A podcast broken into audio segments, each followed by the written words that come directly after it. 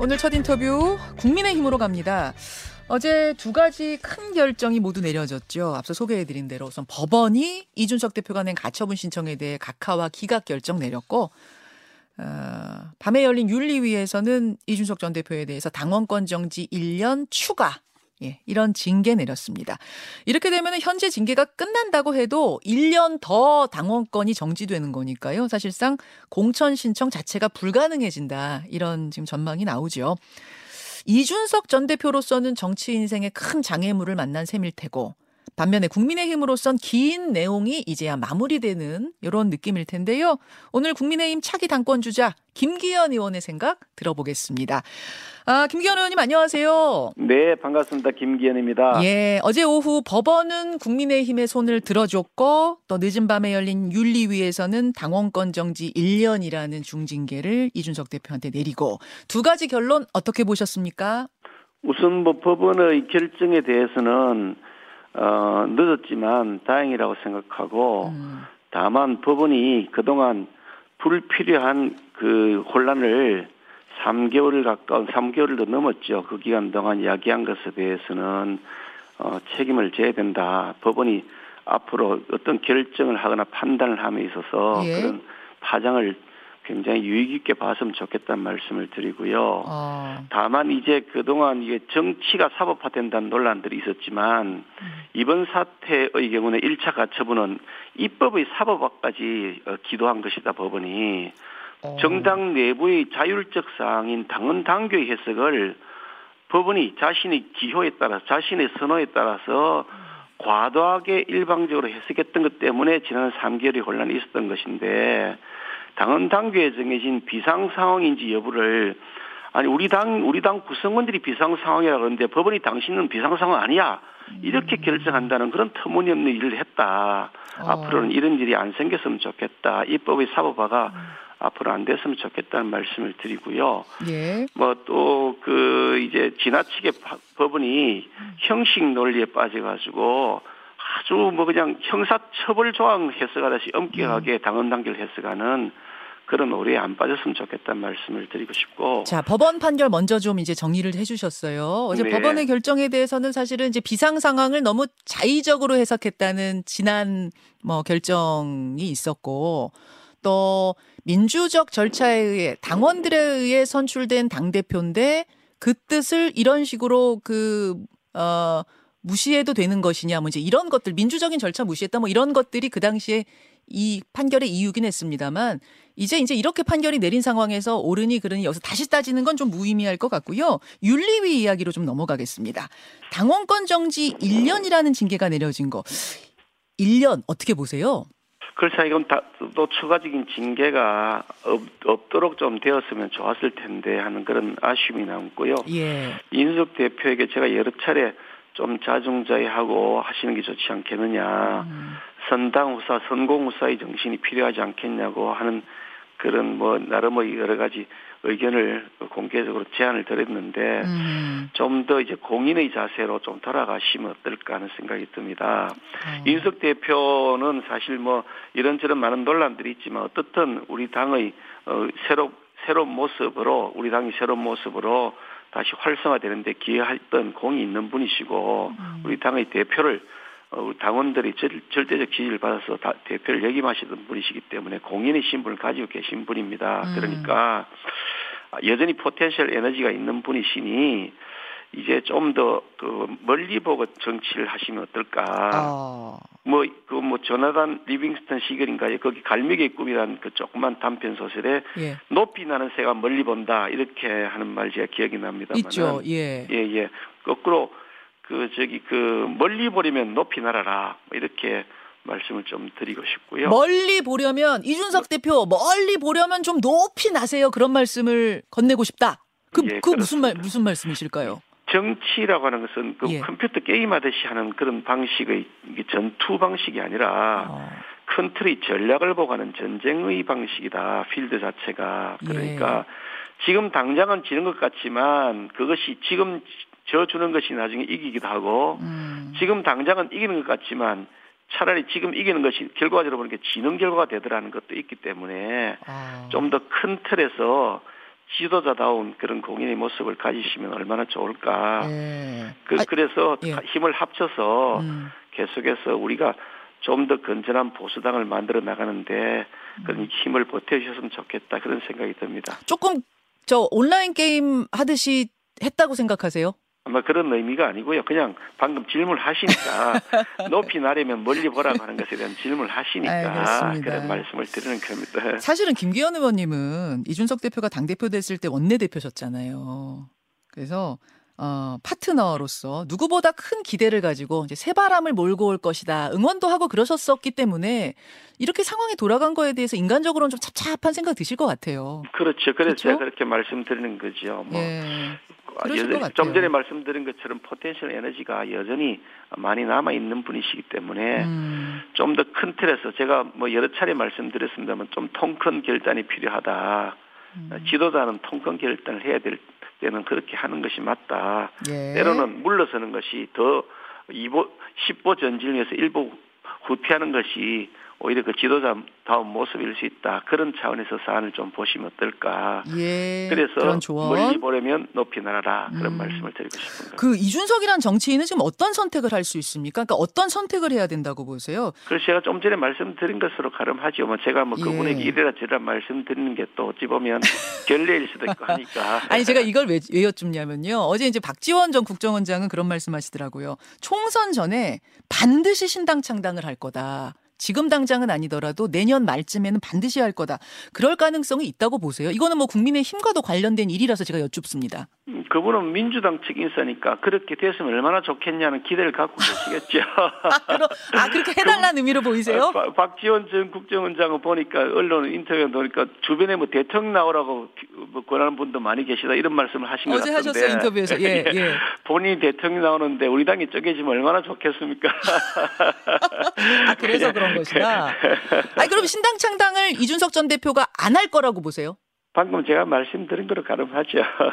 그 말씀은 그러면 높이 날아서 멀리 본다면 지금 당을 나가는 건 어, 몰- 멀리 보는 지도자로서의 한 수는 아니라고 보신다. 이렇게 해석해도 됩니까? 윤석 대표는 아직 30대 후반의 아주 젊은 나이고요. 예. 대통령 출마를 할 거에 우리 헌법상 아마 45세인가 이래 되어 있을 겁니다. 예. 그러니까 아직도 많은 시간이 있는 분이고 그동안에 이제 10년의 정치 한 거의 한 10년 됐은 것 같은데요. 음. 정치 활동을 했지만 이렇게 공식적인 선출직으로서 활동했던 거는 이번 당 대표가 사실상 처음 아닌가 싶은데요. 처음이죠. 예. 예, 그런 만큼 어, 좋은 경험이 기회가 되었을 것이다. 이런 축적된 경험들을 잘 쌓아서 음. potential 에너지가 현실적 에너지로 발산되어서 대한민국을 음. 좀더 발전시킬 수 있는 그런 어, 인물로 되셨으면 얼마나 좋을까 뭐 그런 생각을 하고 있습니다. 음. 예. 그런 맥락에서 본다면 뭐 어, 윤리위 징계에 대해 또 가처분 신청한다든지 유엔에 제소한다든지 이런 얘기를 지난번에 해- 그런 해- 가능성을 얘기했었거든요. 근데 이렇게 가면 안 된다고 보시는 거예요. 뭐 그, 그렇게 한다고 뭐 할, 할지는 제가 지난번 언론 보도는 봤습니다만은 예, 예. 그때하고 지금하고 아마 생각이 꼭, 꼭 같아야 될 이유는 없다 저는 그렇게 생각합니다. 김기현 의원 만나고 있습니다. 그나저나 김 의원님 어, 전당대회 도전하시는 거 확실하죠? 지금 아직 뭐 전당대 일정이 잡혀 있는 건 아니고요. 근데 전당 어차피 이제 당을 이제 새로 그 정비하고 정상 체제를 갖춰야 되는 거는 명확 명확 명확 관한 거니까 음, 그런 측면에서 이제는 준비할 때가 되었다 예. 전당대회를 예. 그런 생각을 하고요.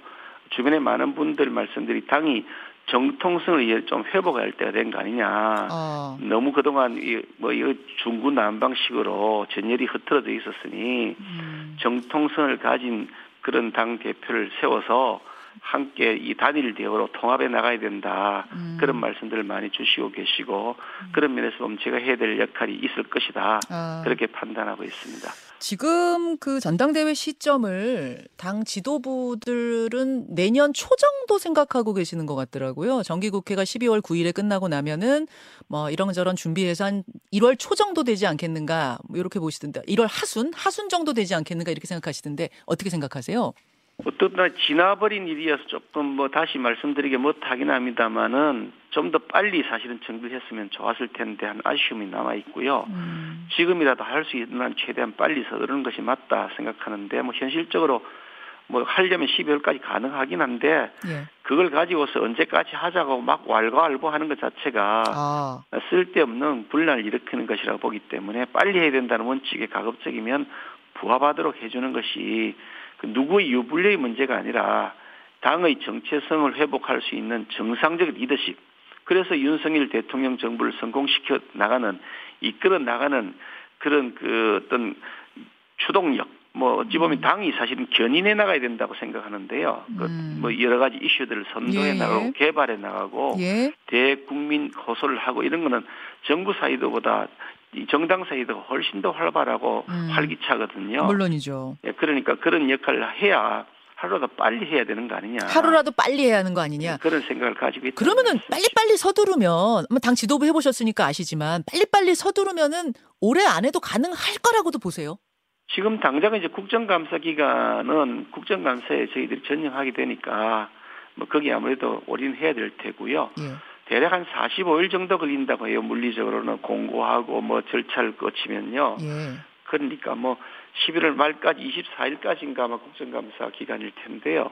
10, 10 월 말까지 그러니까. 마쳐지면 뭐 가능하긴 하죠. 물리적으로는요. 음, 가능한, 아까 하- 서두르려면, 서두르면 하려면 할 수도 있다. 일단은 그 입장을 아직은 견지하고 계시는 거군요. 뭐 입장 견지 이런 차원은 아니고 원론적인 말씀을 예, 드리는 것이 알겠습니다. 그게 뭐 언제 되느냐가 뭐 그렇게 중- 중요한 문제는 아니기 때문에 기왕이 어, 지금 늦어졌는데 한 달 늦어지고 두 달 늦어진다고 예. 해서 뭐 세상이 뭐 그냥 하루 아침에 천지개벽할 상황은 아니 아니긴 한데 아, 그렇다 하더라도 아이가 하루라도 빨리 하는 게 좋다. 그런 원론적 말씀 그 정도, 그 정도 느낌. 전당대회 치러지면은 뭐 그런 얘기 있더라고요. 이준석 전 대표가 직접 등판은 못하지만 특정 후보를 측면 지원하는 방식으로 연대하는 방식으로 뭔가 힘을 보태지 않겠는가, 참여하지 않겠는가, 아, 어떻게 생각하세요? 뭐 얼마든지 가능한 일이라고 생각하고요. 어, 본인이 출마 못한다고 해서 다른 사람 지원하지 말라 그런 법은 없잖아요. 우리 당이. 자유, 예. 자유민주주의 정당인데요. 예, 예, 예.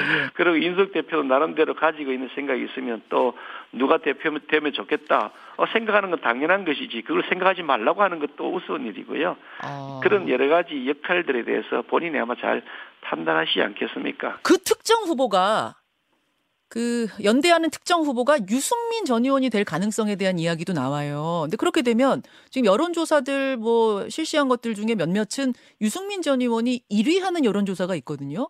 그러면 판을 흔들 수도 있지 않겠는가? 그렇기 때문에 제가 김기현 의원한테 질문 드려보는 겁니다.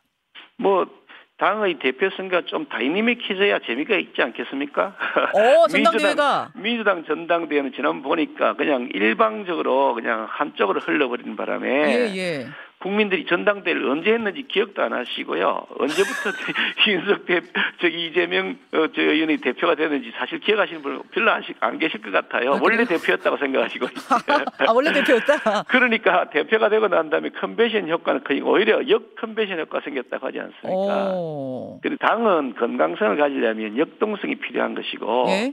그 역동성은 다 여러 가지 다양한 의견들이 분출되면서 그것을 정반합을 이루어 나가는 그런 그 변정법적 발전의 과정이다. 저는 그렇게 생각하거든요. 음. 그런 측면에서 보면 여러 많은 다양한 의견을 가진 후보들이 나와서 경쟁하고 예? 또이 경쟁을 통해서 국민들께 호소하고 예? 그러면서 대표가 선출되면 그 선출 절차가 어, 뭐 불법적이나 이런 특별한 경우 아니라 그러면 음. 박수 쳐서 지원해주고 그래야 당이 발전해 나가는 거지. 뭐 어. 누구는 안 된다, 누구는 나오지 말라 예, 이렇게 예, 예. 얘기하면 그거 건강하지 않은 정당 같은데 저는요. 야, 굉장한 자신감, 열린 생각, 뭐 유승민 콜, 저 안철수 콜, 뭐 이런 누구든 나와라, 함께 경쟁하자 이런 말씀이세요. 뭐 나오신다는 뭘 막을 방법이 없지 않나요? 실질적으로 막을 방법도 없죠. 아니 근데 말씀을 드리자면 예, 이제 뭐 여론조사 지금 나오는 것들의 상당수를 보면 역선택들이 거기 많이 들어가 있고요.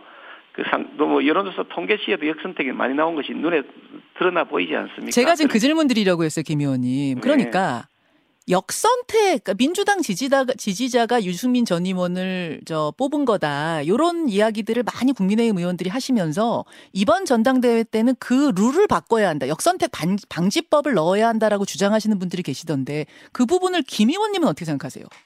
우리가 이번에 뽑는 것은 국민들의 투표를 통해서 대통령을 뽑는 그런 후보를 저희들이 선택하는 과정이 아니고 예, 예. 우리 당원들이 뜻을 반영하는 당 대표를 뽑는 과정이잖아요. 예.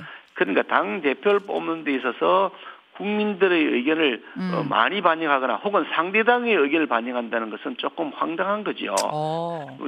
대통령 대통령 후보야 예, 예. 상대 당을 지지하더라도 예. 투표권이 있어서 이 나는 민주당을 지지하지만 윤석열을 뽑겠다는 네. 분들이 계실 수가 있죠. 바꿔야 그러니까 된다고 보세요 이번에는 그런 측면이 있지만 당 대표를 뽑는 데는 당 대, 어, 민주당 당원이 음. 우리 당 대표를 뽑는다는 건 우습잖아요. 그러니까 역선택은 방, 방지가 돼야 되는 것이 너무나 당연한 것이죠. 이번에 좀 개정해야 된다. 하나만 마지막 질문 드릴게요.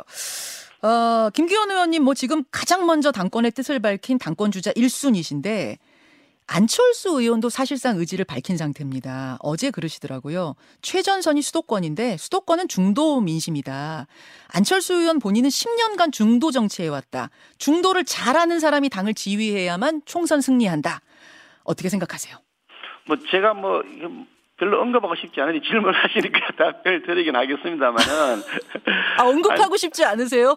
뭐, 같은 당내에서 네. 이렇게 그 경쟁 후보끼리 이래저래 말씀드리기 아, 직 타이밍이 아니다 싶긴 한데, 네. 안철수 의원께서는 2014년에 그 새정치민주연합의 대표이셨는데요. 음. 그 새정치민주연합이 민주당의 전신이죠. 예. 그러니까 민주당의 전신인 정당의 대표를 하셨던 분이신데 우리 당 입당한 지 아직 사실 잉크가 잉크도 채 안 마른 몇 달밖에 안 되었습니다. 어.